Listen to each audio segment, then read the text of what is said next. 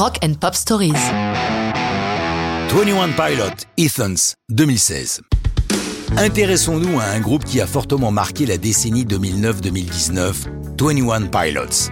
Il nous arrive de Columbus dans l'Ohio, c'est là que le groupe se forme en 2009. Mais Nick Thomas et Chris Sally abandonnent leur pote de lycée, Tyler Joseph, parce qu'ils manquent de temps, pris par leurs études, et sans doute ne croient-ils pas trop à l'avenir du groupe.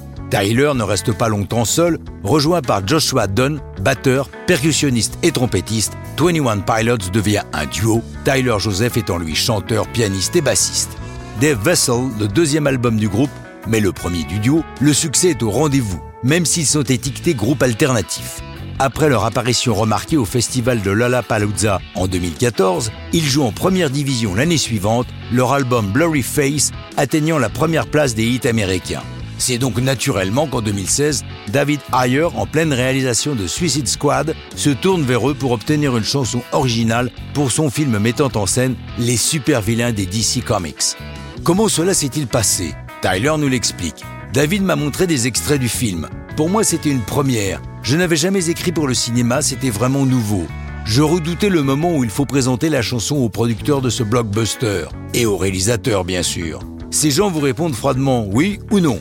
Avec Joshua, on s'est dit, ils vont sûrement dire non, tant pis s'ils ne l'aiment pas, nous sommes fiers de notre chanson et aucun problème, au mieux, elle atterrira sur notre prochain album.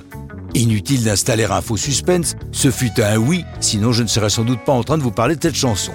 Ethans est donc incluse sur l'album de la bande originale de Suicide Squad. Elle est soutenue par un clip dans lequel Tyler et Joshua rendent un hommage qu'ils veulent subtil à Johnny Cash, qui a marqué l'histoire avec deux albums enregistrés durant les années 60 dans les prisons de Folsom et St. Contrin. Si Cash chantait pour de vrais détenus, les 21 Pilots sont eux dans un décor de quartier de haute sécurité dont les locataires sont tous les vilains de Suicide Squad. Ethans est un très gros tube, se classant en deuxième position des hits américains et cinquième au Royaume-Uni. Après une décennie de succès ininterrompu, gageons que la suivante qui s'ouvre nous permettra de fêter dignement le 20e anniversaire du duo, mais nous n'en sommes pas là, et ça, c'est une autre histoire de rock'n'roll.